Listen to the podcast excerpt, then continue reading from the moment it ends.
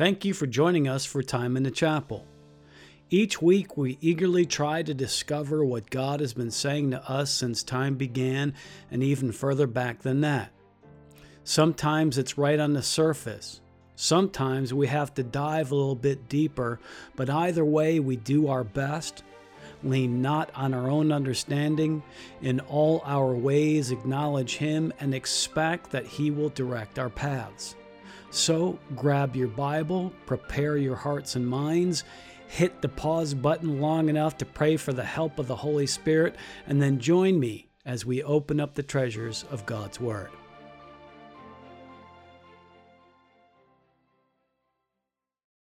There are a few verses of Scripture that you hear quite regularly around here. This is one of them Romans 15 4. For whatsoever things were written aforetime were written for our learning, that we, through patience and comfort of the Scriptures, might have hope.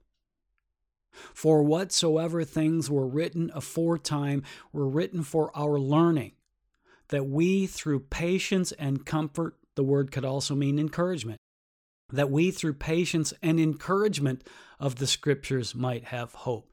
Paul, here in the book of Romans, chapter 15, verse 4, wants us to know that the Bible, he was actually referring to what we now call the Old Testament, because when Paul wrote the letter to the Romans, there was no such thing as the New Testament. There was no such thing as the Gospels written down in some organized fashion. So when Paul was referring to Scripture, he meant the Hebrew Scripture. But we can confidently extend the application of this verse to the now what we call the whole Bible. No doubt with his implied consent. Paul wants us to know that the whole Bible was written for our learning. In the Greek, it is didaskalia. Didaskalia. By the way, didaskalia is not just a Bible word. Didaskalia or didaskalia is a word a Greek speaking person would use whether they were talking about the Bible or not.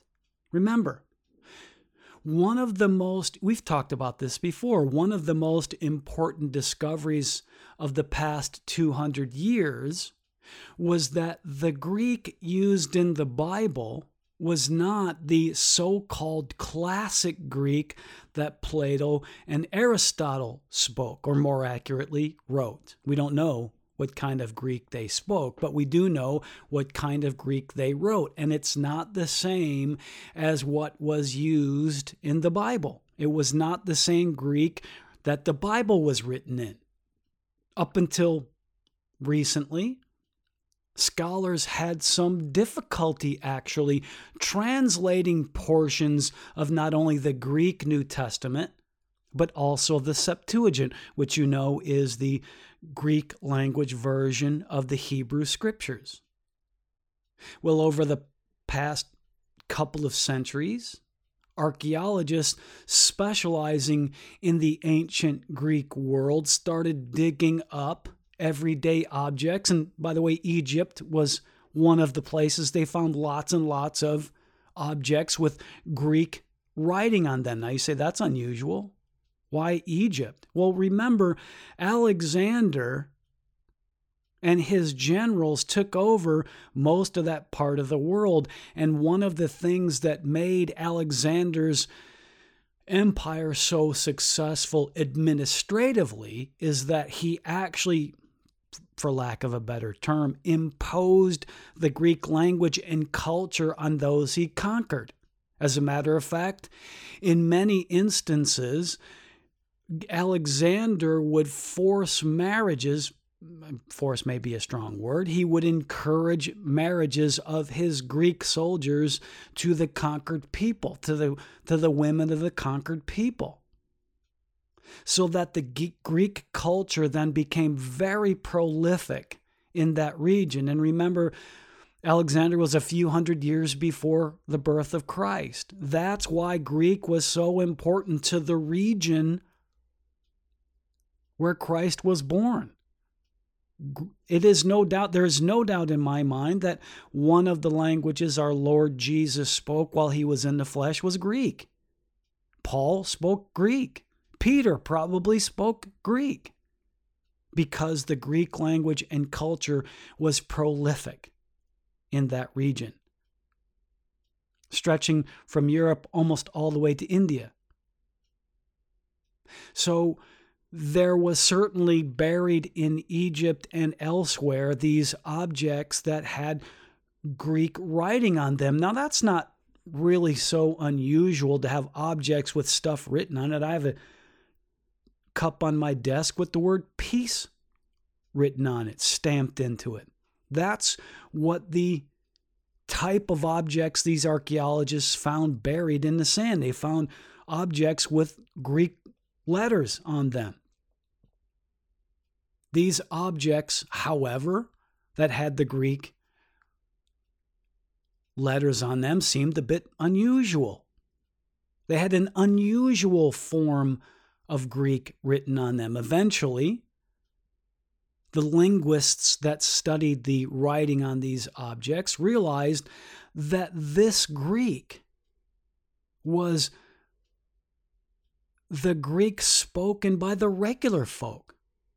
These were regular day objects, so naturally, the regular day objects had the language of the regular day people.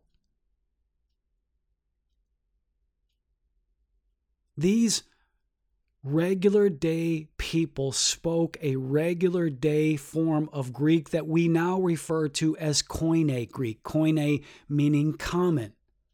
And then once this was discovered, once this form of Greek was discovered and deciphered, biblical scholars realized that the New Testament was largely a Koine series of documents. It was a series of documents. The New Testament documents were written in a Koine form of the Greek, not exclusively, but largely. This greatly aided the translators, and the Bible came alive as never before. The Bible was written in the language of the common people.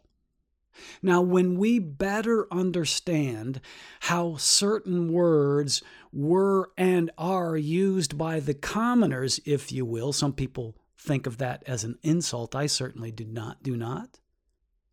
I believe there's great honor in being a commoner.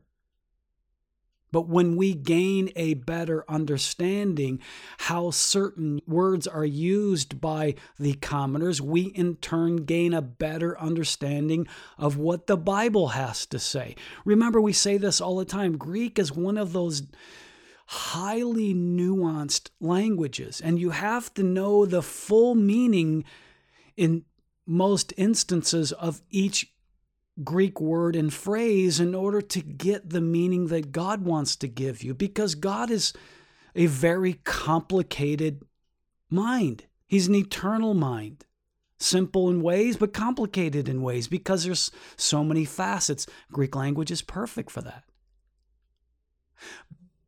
So once we discover the meaning of Greek words to the everyday folk, we get to learn more of what God is saying. That's why in our lessons, we do our best to see how certain words are used in the common tongue. And that often means how those words are used outside of the Bible. For whatsoever things were written aforetime were written for our learning, our didaskalia that we, through patience and comfort, through patience and encouragement of the Scriptures, might have hope. Paul says that that which was recorded in Scripture, listen to me, was there for our didaskalia, our understanding. The King James uses the word learning. The Revised Standard uses the word instruction. The NIV says these things were written to teach us. Now, all of these are excellent translations. An everyday Greek speaking person would use didaskalia to communicate the idea of learning, instruction, and, and teaching. But like so many other Greek words found in the common lexicon, commonly used outside the Bible, didaskalia, when used in Scripture, carries with it an additional sense, a God given sense, a nuance not encountered when spoken by a native Greek speaker when discussing non biblical, non spiritual things. Now, let me just quickly say studying Scripture isn't just some cold, intellectual, academic exercise. We're not seeking scientific answers. This isn't meant to fill our heads, it's meant to fill our hearts. We aren't analyzing literature, we're absorbing a love letter. When the writers of the New Testament use the word didaskalia. They often, not always, often attached the idea of God's will to it. As Paul does here in Romans 15:4. Now I know that is confusing, but let me try to explain it a little differently. Let's focus on this passage in Romans. When Paul mentioned that what was written in Scripture was for our learning. Paul rolled in the idea that this learning was intentional on God's part, that this learning was a part of God's will. The didaskalia, it wasn't an accidental learning, it wasn't you picking up some brochure that was talking about a famous statue and say, Oh, I didn't know that and set the brochure back down. This was learning meant for you to learn something intentionally. In other words, it was God's will. It was His idea that we be instructed by the things that were written in Scripture. God wants you to know Him. So you have His desire for you behind everything that's found in His Word. It's called His Word for a reason. Now, as an important aside, the inference that we can gather here is that there are things that happen that are not included because God didn't want them included. Whatever wasn't written may have instructed us, but not in the way that God intended His Word to instruct us. This is why we tell you all the time stop trying to use the Bible as some all encompassing record of what happened in the world.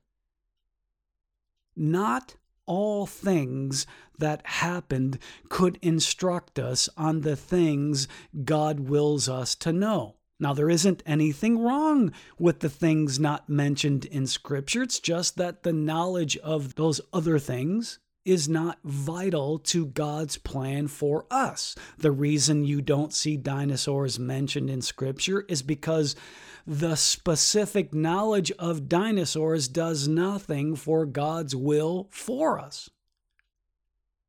Again, nothing wrong with discovering dinosaurs. I believe that they do have a place in our journey, but God didn't include them because that wasn't a part of His purposeful instruction.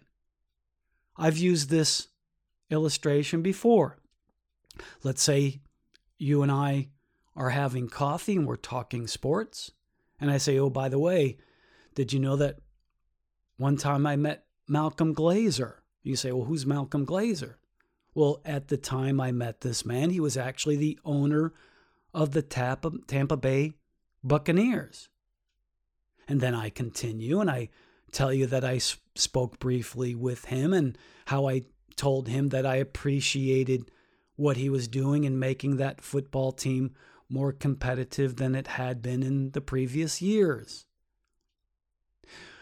Well, in my retelling of the story to you, I do not mention that the Tampa area also has a baseball team and a hockey team.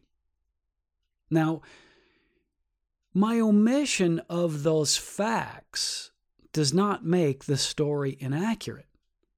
My intention was to inform you of a football story, and mentioning anything else would have been extraneous. Now, suppose at a later time you discover the truth of the existence of those other professional sports teams. You don't call me up and say, You liar, you deceiver. Neither would you say that I was ignorant in some way just because I did not include those other professional teams in my story, right? You wouldn't you wouldn't say I'm hiding things from you, would you? You wouldn't say, "Well, you know, you just weren't bright enough to mention those baseball teams and hockey teams." God included some things and excluded others. We do that all the time when we're telling stories, except if you're Catherine. For some reason, Catherine has to give you all the details. Listen, never ask Catherine for directions because you'll get a whole lot more information than you really need. She's mad at me now. There is a reason for what's included in the Bible and that's what Paul is saying to us in Romans 15 4. There are certain things we need to know, we need to learn, we need to be instructed on for God's will to be activated fully in our lives. And those things he had written aforetime. And since God took it upon himself specifically to have specific things written aforetime for our learning, then we should make it our goal to study those certain things. That's why chapel exists. That is the purpose of all of our lessons, including the one we're about to begin today. Now, of significant importance to our walk with God are the things written aforetime concerning how God dealt with the Israelites. It is written, and therefore it is His will that we know it. That's why we teach about the feasts of Israel. That's why we teach about the tabernacle in the wilderness. That's why we teach about the lives of Abraham, Moses, David, Ruth, etc. Now, in particular, the way that God dealt with the children of Israel in the desert is very instructive to us, and I want to focus a little bit on that today. Now, of course, I'm sure you're asking, how could the events in the lives of an ancient people traveling through an ancient desert have any bearing on me? Now, obviously, none of our regulars ask that question, but from time to time, new folks join in, and we have to cover some of these questions as they come up. You see, as I've mentioned to you many times before, the church is in the same position, if you will, as the Israelites were, especially as described in the book of Exodus. The book of Exodus is the record of the traveling, limited record though it may be, of the traveling of the children of Israel through the desert. At least that's where we find it. The children of Israel were the conduit, listen to me, through which the physical arrival of the Messiah was conducted. That was their purpose. That's why God chose them to be the physical conduit by which the Messiah would be brought into the world. He was physically born into the world through the tribes of Israel, and what they did and how they interacted with God and the things He expected of them were all designed toward that purpose. Let me say that again. The Messiah was born into the world through Israel, through the nation Israel, through the children of Israel, through the tribes of Israel. And what they did and how they interacted with God and the things He expected of them were all bent toward that purpose.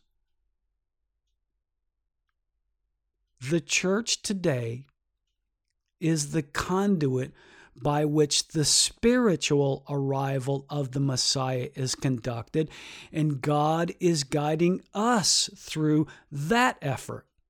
Very similar roles, and therefore much, not all, but much of what happened to the children of Israel and God's instructions to them have a direct instructive bearing on the body of believers to this day. Therefore, it is important for us to focus on their lives. And today we are looking specifically at the period of the wandering in the wilderness to help us to understand our own roles as members of the church, as the members of the body of Christ. Now, as you probably know either from your Bible or Cecil B. DeMille, the Egyptians enslaved the Israelites for more than 400 years. Now, when the time came, the time God had designated, a man was raised up to deliver his people. You know the story. Moses, by the power of God, led those people out of Egypt and at least two and a half million Israelites began a journey that would last for 40 years. Now, it wasn't supposed to last 40 years, but we'll save the reason it did for another time. We're laying foundation for something else today. Our topic today is knowing you're a Christian.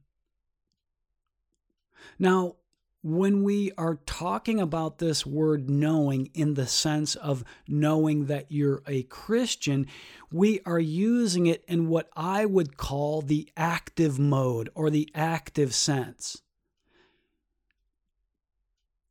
This type of knowing isn't just being aware or being cognitive or being informed that you are something. I'm of Sicilian birth. I know that.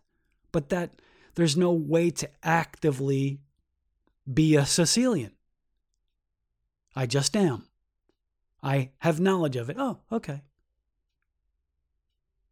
Very often, when people read my last name, they start to talk to me in Italian. I don't understand a single word of Italian, except that it sounds a lot like Spanish, and I know a few words in Spanish. Yes, my Italian friends are a bit ashamed of me for that. I'm not proud of it myself. Nonetheless, I know I'm Sicilian, but this isn't the kind of knowing that we're talking about. This is knowing something in the sense that our actions display or reflect or are a result of this knowledge. We can say realization is a bit better of a word to use. Now, if you have your Bibles open, and I hope that you do, turn to the book of Colossians, chapter 2, verse 6. Colossians 2 6. As ye have therefore received Christ Jesus the Lord, so walk ye in him. Now, if, if you have a King James like I do, you will see the word so is in italics. Now, you remember what that means, right? If you see a word in italics, then it means it is a word that was added by the King James translators. That is to say, the word in, in italics was not in the original language manuscript, the manuscript that the translators used to translate into English didn't contain this word, then therefore I want them. And I'm honest, I'm an honest translator. They were honest people. These were great people. The translators of the King James Bible were fantastic. They decided that if there was a word they were going to include in the translation that was not in the original manuscript, they decided to let us know that by putting the typeset in what we today call italic. That's very common to find in the King James Bible. Now, in many instances, these additional words, the ones that we find in italics, do have indeed helped us. That's why they did it. In order to improve our understanding, they would put certain words, they would add certain English words to aid the English reader in understanding. And most of the time, that works. But here in Colossians 2 6, it does not work. This additional word so actually diminishes, in my opinion, the power of Paul's original statement. I suggest we read it without the added word so. Paul originally said in Greek, this is the English equivalent, as ye have therefore received Christ the Lord, walk ye in him. It's much more forceful that way. As ye have therefore received Christ Jesus the Lord, so walk ye in him. No. As ye have therefore re- received Christ Jesus the Lord, walk ye in him. You received Christ in a certain way, walk that way. Now, whenever you see the word walk used like this in Scripture, it's actually symbolic. When you see the word walk, it refers to how you live your life. Today, we would say how you carry yourself. Paul is saying that your walk, your life, the way you carry yourself should be a reflection of the knowledge of who you actually are. You entered into the family of God. You should walk that way. You should carry yourself that way. He is saying you should walk around as if you already know who you are. Your knowledge that you're a Christian is a result of the foundation of faith that you have as a Christian. You are who you are, act like it. You cannot be a Christian and live a life of sin. You cannot be a Christian and be an alcoholic. You cannot be a Christian and be homosexual. You cannot be a Christian and be a prostitute. It doesn't work that way. You can call yourself ex Christian all you want to. I'm a prostitute Christian. I'm an adulterer Christian. I'm a bank robber Christian. You can call yourself anything you want, but that is a misnomer. You live your life as a Christian or you're not one. And you don't get decide, to decide what that means.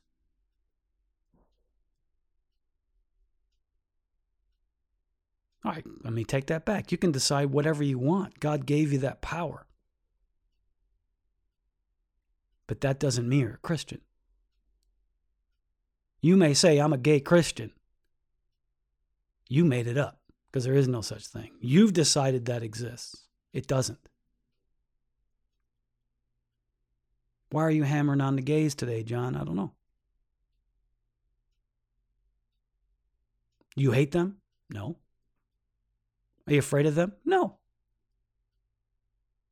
I love everyone because that's my job. John said, If we say we love the Father and hate our brother, then we're a liar. But that doesn't mean I agree. Love and agree is not the same thing. If I saw somebody drowning in a pool and they say, I'm drowning, and I said, I agree, they're going to die. Or I'm going to save them. One of the two. I don't hate the drowning Christian. I'm going to save the drowning Christian because that's my job. That's your job too, by the way. You must walk as if you know who you are.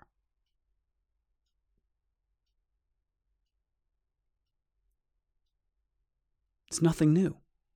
God has always expected that even under the most difficult of circumstances. When given a dire prognosis from the doctor, you don't fall to pieces. You're a Christian. You know that God does does that mean John you you're living the perfect life that you don't fall to pieces that you don't sin? Of course that doesn't mean that. You every time I preach I preach to myself. I know that I fall short of the knowledge of the perfect man Jesus Christ. I know that. I'm not just preaching to you, I'm preaching to me. No good preacher preaches outwardly only.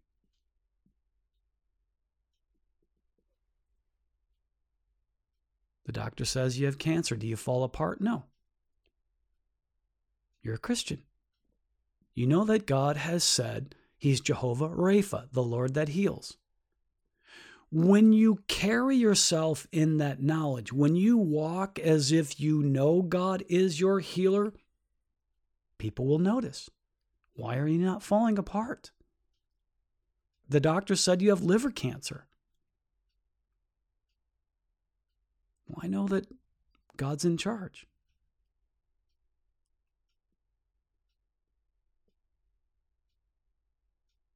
Now, when an atheist gets bad news from the doctor, all he has is hope that the doctor knows what he or she is doing, and that's not much to go on.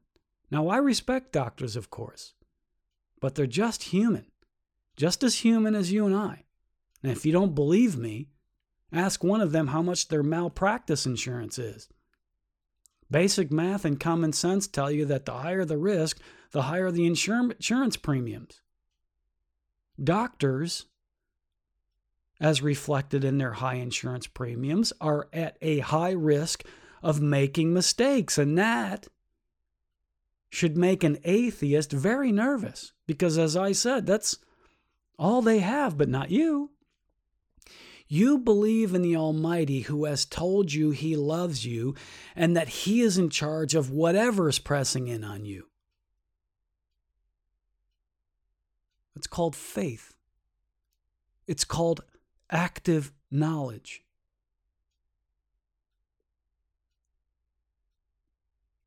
And it's how God wants you to carry yourself.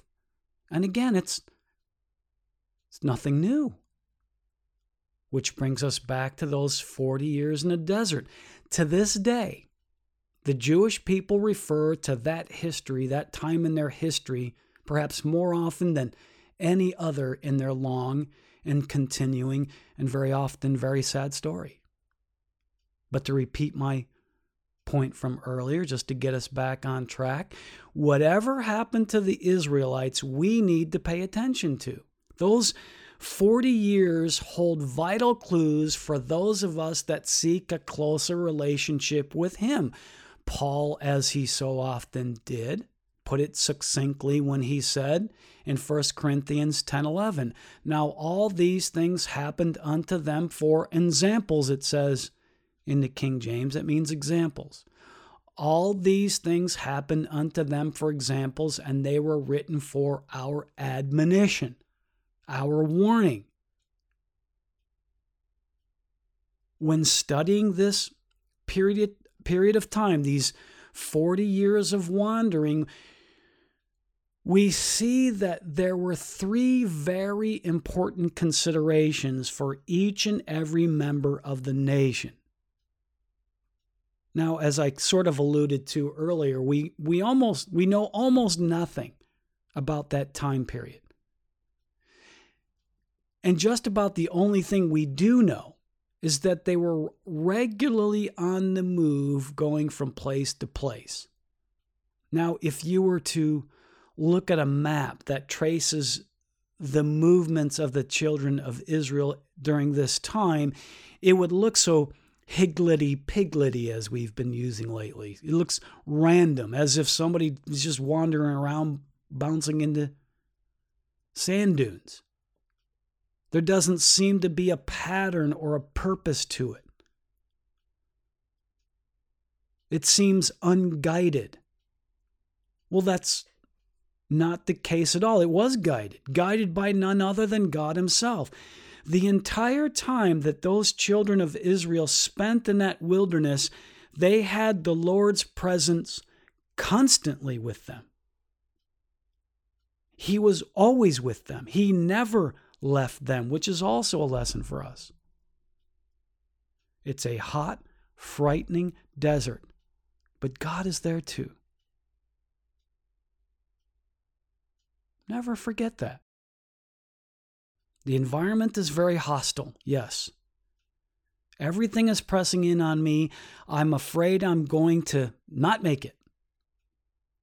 Well, Jesus is there too.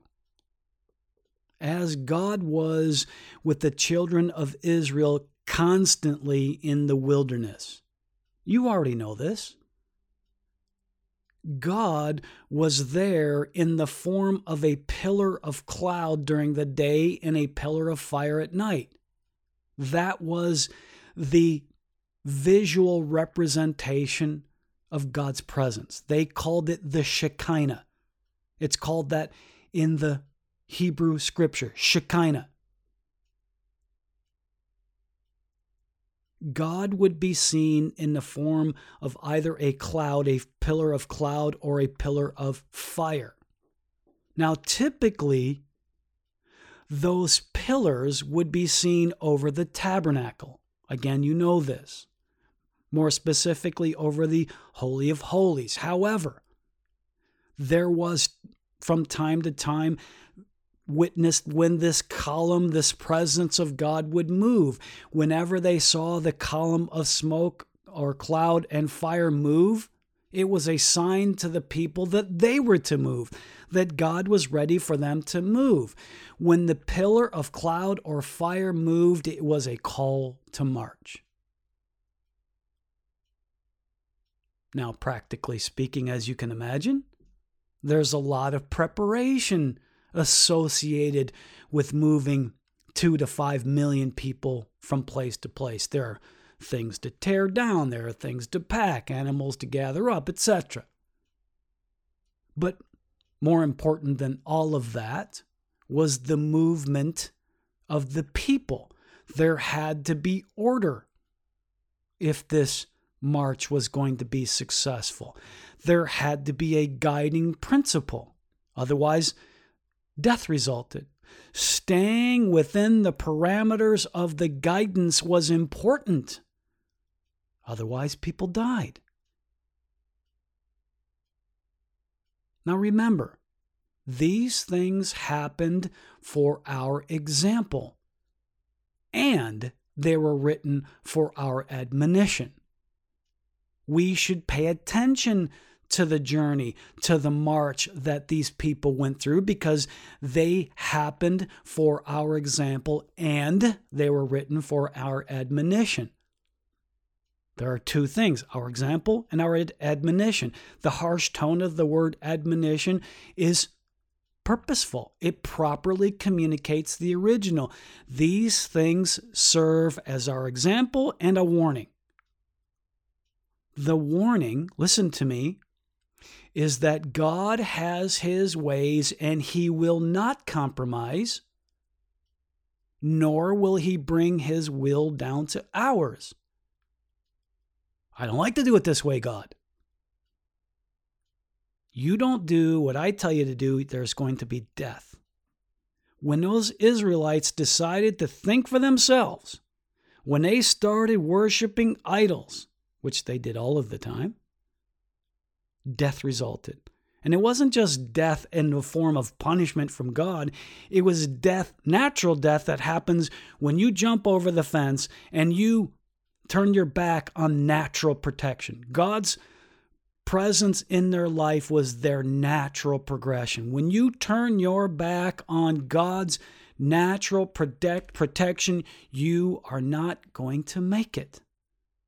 Therefore, there has to be order. There has to be rules. There has to be laws.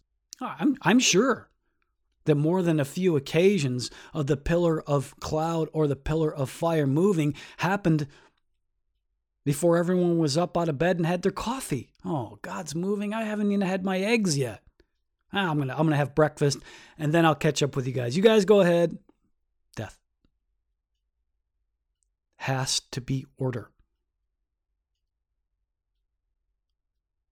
What God said then is what he means now. there has to be order. There, are a, there is a set of rules that must be followed once you're a child of God, once you've saved, there are a set of things that you must do in order to keep yourself safe.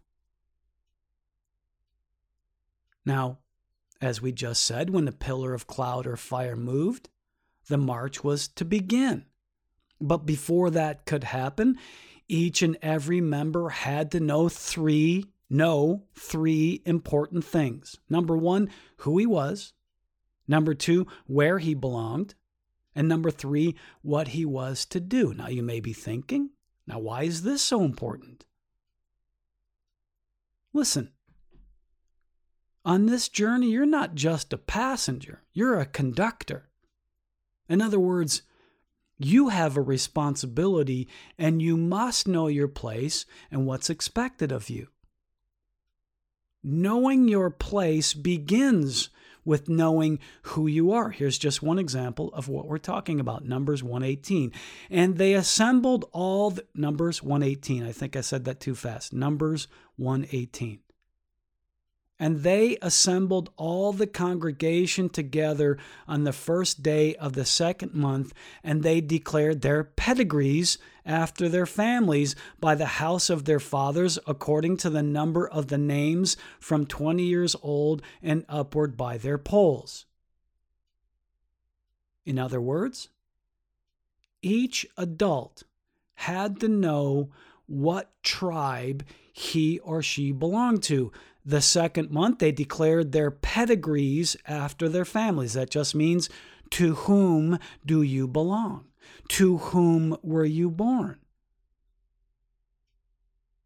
Tragically, I don't know one Jewish person who knows their pedigree. Do you know any Jews that know which tribe their family belongs to?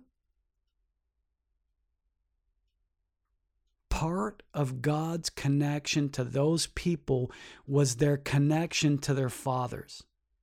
They're called the nation of Israel because each person was related to a person named Israel. Israel was a person before Israel was a nation. The person Israel you may better know as Jacob.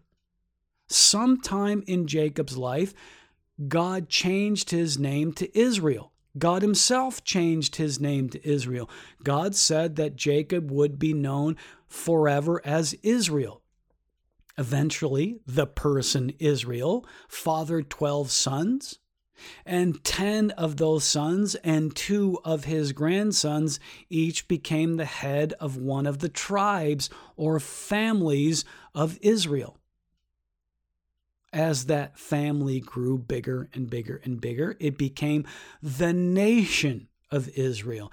And every member of that nation was expected to be able to trace their lineage to one of those sons of Israel. And by the way, for some reason,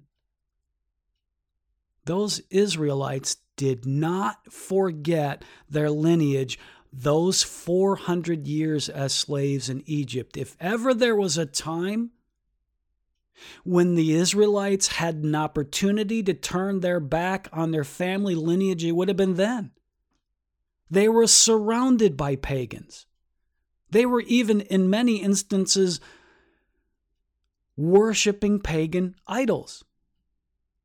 They had lost connection with their quote religion, but they never lost their connection to their family. Why have they lost it now? I don't know. It's not a judgmental question, though it may sound like it. I just find it tragic.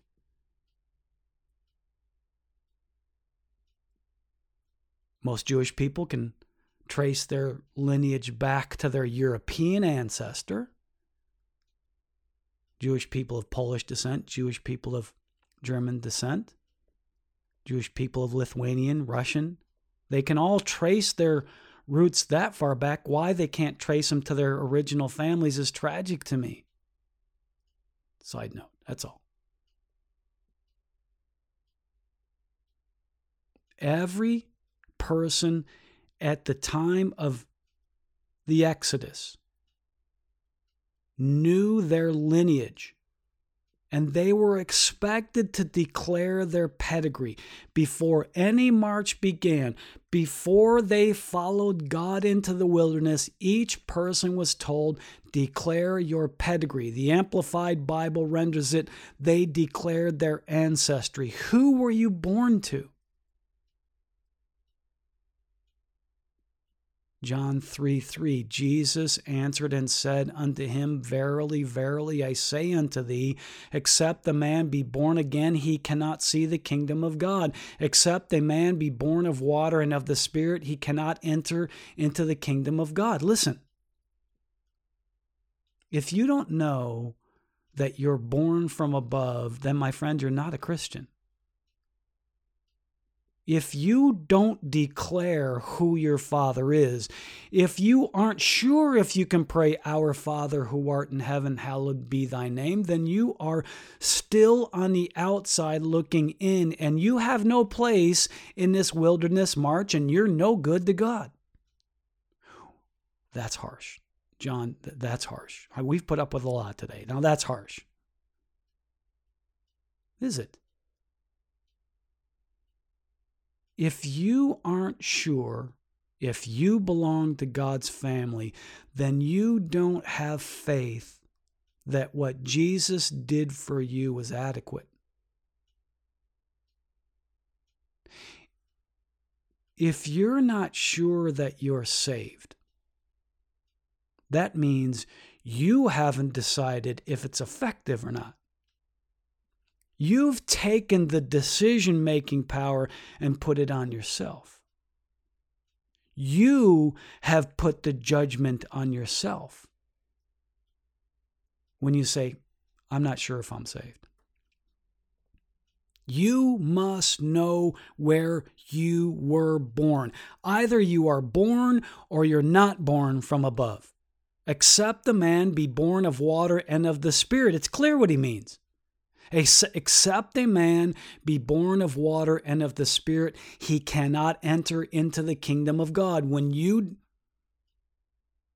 reach the entrance to the kingdom of God and you don't know who your father is, you will not be allowed into the kingdom of God. Except a man be born of water and the Spirit, he cannot enter into the kingdom of God. And if you don't know if you're born of water and of the Spirit, then you're not.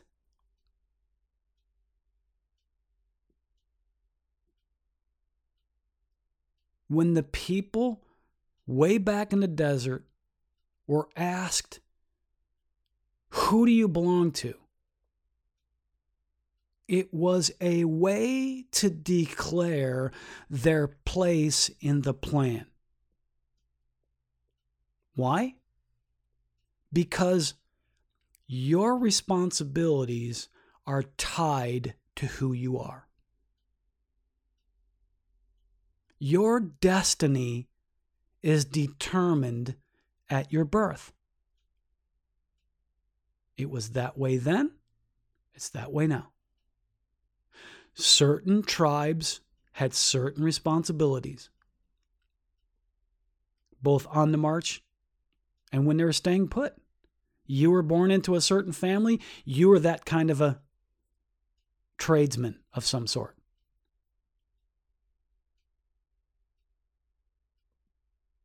And if you don't know who you belong to, then you're no good. If you aren't sure that you're a Christian, then you're not one. That's it. Well, how do I know, John, that I'm a Christian? Read your Bible. Know that when you give your life to Christ, for God so loved the world that he gave him his only begotten Son, so that whosoever shall believe in him shall have eternal life. If you know that, then you have eternal life. I'm still not sure. Read some more. But pray some more. I'm not a I'm not much of a praying person. You better get in the habit of it. Because that's how God is going to give you your marching orders. We don't have a pillar of cloud and a pillar of fire anymore. God gives the marching orders in your prayers, in your relationship with Him, in your communication with Him.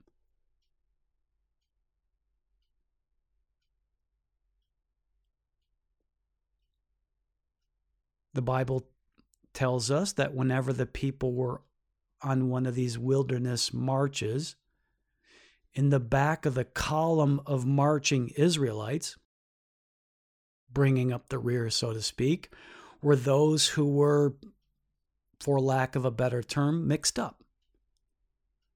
Those that were ignorant of their origins, those that could not declare their pedigree because they didn't know. There was a place for those who didn't know who they were. There were a, there's a place for those who cannot declare their pedigree. And you know where that is? The back. The back is where you put that which is not important to the forward movement. Want that again? In the back of the column, this is in Scripture. In the back of the marching column of Israelites were those that were, quote, mixed up because they weren't useful to the forward movement. They could not be used. No one's judging you. No one's hating on you. Nobody's blank phobic. It's just you're not you're you're you're not helping you have to go to the back. The back is where you put that which is not important to the forward movement. Listen, during that roll call, that gathering mentioned in Numbers 118, if someone were asked, Are you an Israelite? What tribe do you belong to? And your answer was, Well, I try my best. I, I work hard at being an Israelite. I, it's important to me to be an Israelite. I want to be an Israelite, but I'm, I'm just not sure. Where do you think that person is going to get assigned? If you don't know your place in the kingdom, what good are you to anyone? If, in the confusion of battle, a commander needs a radio man, he needs to communicate a desperate plea for reinforcements, and the unit radio man is not sure if he's the unit radio man. What do you think is going to be the outcome of that battle?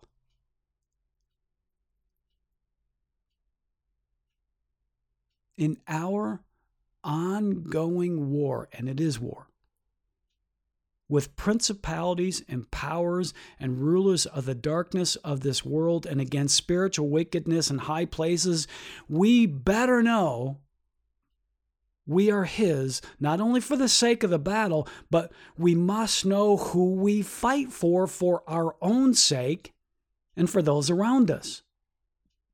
Listen, it's very easy to become a prisoner of the enemy if you're dazed and confused and don't know where you belong. Am I getting through?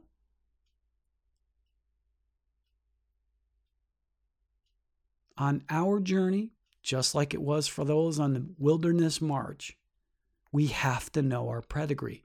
We must know our family. And of course, you know, I'm speaking metaphorically. I'm speaking of our heavenly family. When that column of cloud or fire moved and the march was on, every Israelite had to know their pedigree. They had to know where they belonged. That's number two. They had to know their pedigree and they had to know where they belong.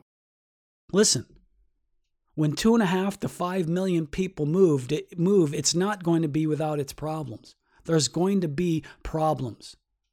There's lots going on, people going to and fro, material moving out, about tents coming down, animals probably everywhere. And can you imagine the dust that gets kicked up?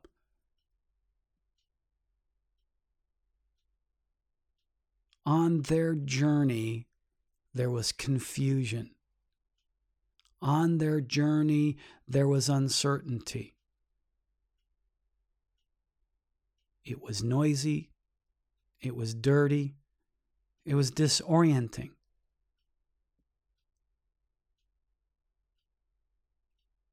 Any of that sound familiar? Isn't your journey a little like that? If not now, it either has been or will be, or both. One thing I can promise you from the Bible is God never promised that this walk, the walk of Christian faith, was going to be a stroll through the park. I can promise you that. There's a lot going around us, and it is sometimes very difficult to maintain our bearing. During those wilderness marches, each tribe carried in front of it a flag. Some call them ensigns. And this ensign, this flag, this unit marker was held high so that it could be seen from a distance.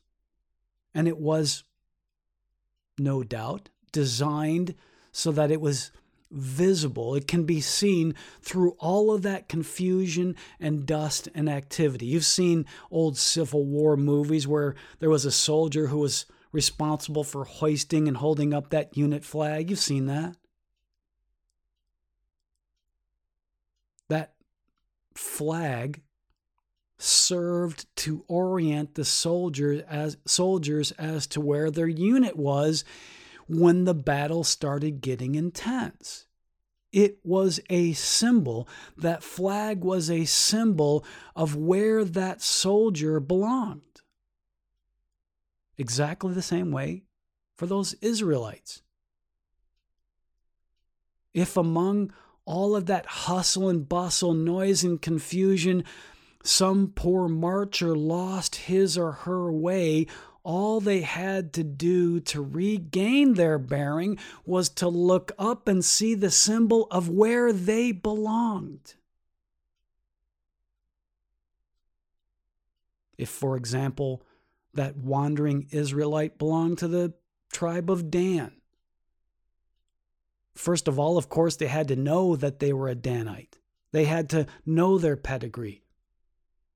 But if they were sure that they were of the tribe of Dan and they wandered off for any reason, all that scared, confused, isolated traveler would have to do is lift up his head and find the symbol of his family, the place where he belonged, and make his way toward that ensign. For the tribe of Dan, the symbol on that ensign was the ox. They would look up and see the ox, and they know they need to go toward where the ox was. I'm lost and I don't know where I need to be. There is my sign, there's my symbol, there's the ox. I go toward the ox.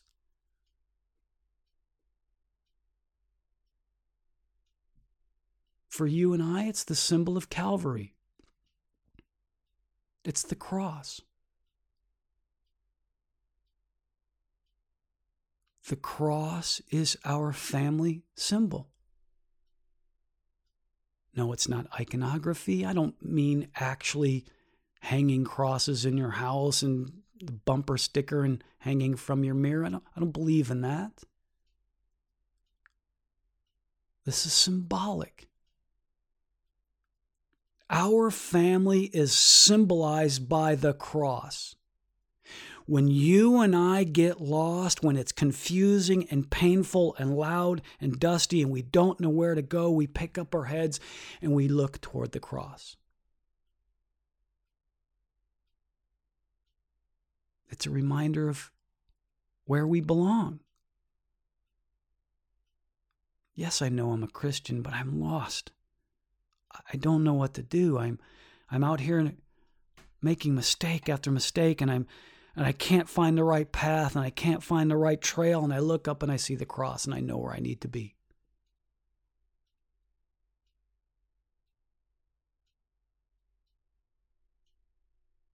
Used to be the tallest building in any town was the church. We're told that they would put high steeples in so that no matter where you were in town, you knew where the church was.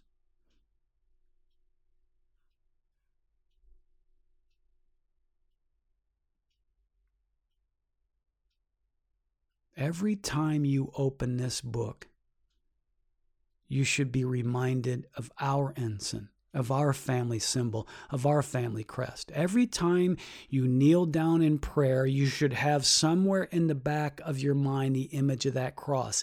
It should orient you. The cross is the constant reminder of where we belong. Listen, believe me, I know how hard it is to march through unfamiliar territory. I know how easy it is to get distracted. I know how easy it is to lose the way, but the odds of that being lost, being permanent, or even long term is minimized when in our minds we get into the habit of looking for a family symbol, which is the cross.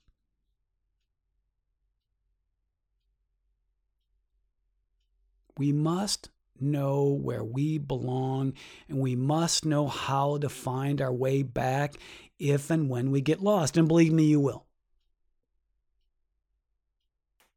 So you must know who you are and you must know where you belong. Then finally and naturally, you must know what is expected of you. You must know what God expects of you, and then you do it. As I alluded to earlier, every member of every tribe in the wilderness had a job to do, and the entire communi- community counted on them to do it. There was a guy that picked up the tent pegs, there was a guy that picked up the poles, there was a guy that picked up the canvas, there was a guy that picked up all the cooking utensils, and if each one of those persons neglected their duty, the entire community suffered. I just don't feel like picking up that tent peg today. Hey, where's Bob with the tent pegs? Last I saw, he sitting down at the corner pub.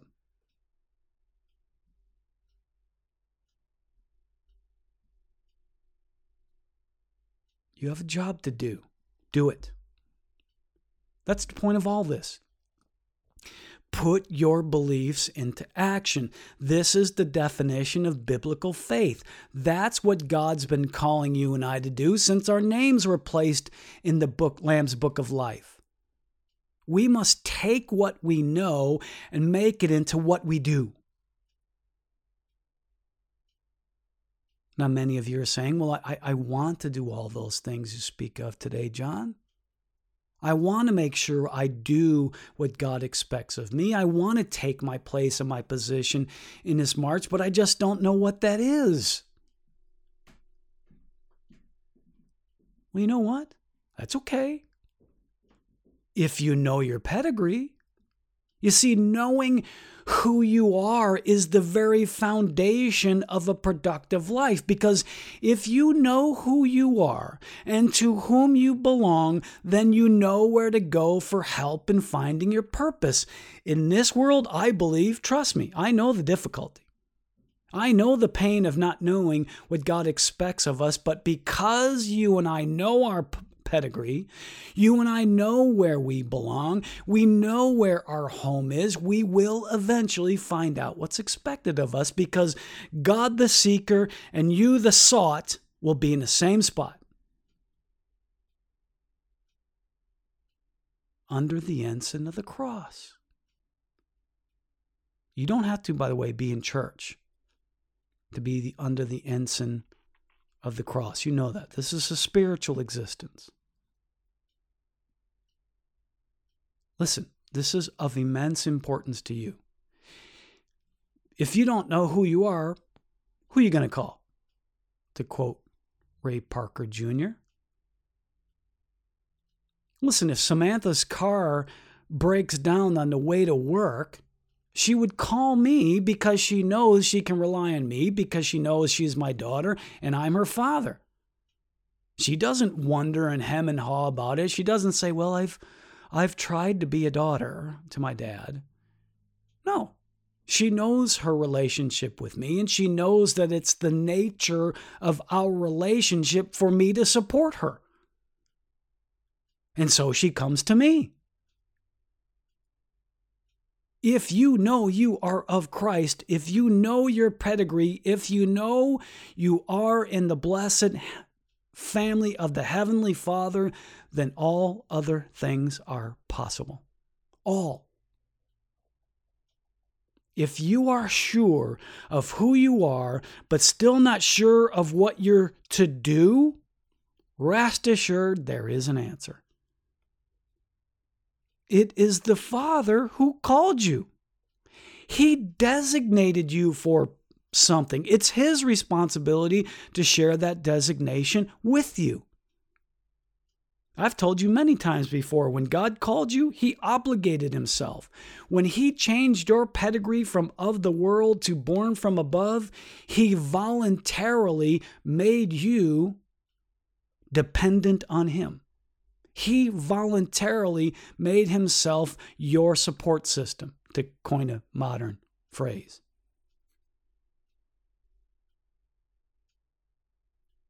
When I'm scared on an airplane, I don't bring my emotional support squirrel with me. I bring my emotional support Heavenly Father. And they let him right on. They may not let your emotional support squirrel on, but they're going to let my emotional support, spiritual support father. Listen, it's more important to him that you know what your job is than it is for you to know what your job is. Go to him in prayer, ask him what it is he'll have you to do. Now, you may be saying, I have been praying, I've been asking, and I still don't know my assignment. Well, there are two possibilities here. One, you may not be listening for his answer, you may be waiting for your answer. Sometimes we make up our mind as to what God wants for us, and by golly, I'll wait a hundred years for God to catch up. That's one possibility. You may be waiting for the answer you want rather than the real answer. The real answer may keep slapping you in the face, but you keep swatting it away because it's not the answer you want. That's one. That's that's the first possibility. The second possibility may not be time. Listen, Haggai was almost 80 years old before his prophetic purpose began.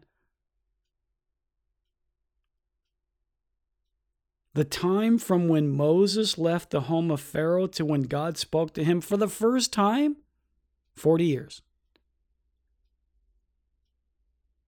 He was 80 by then. Jacob waited 14 years to marry his true love, Rachel.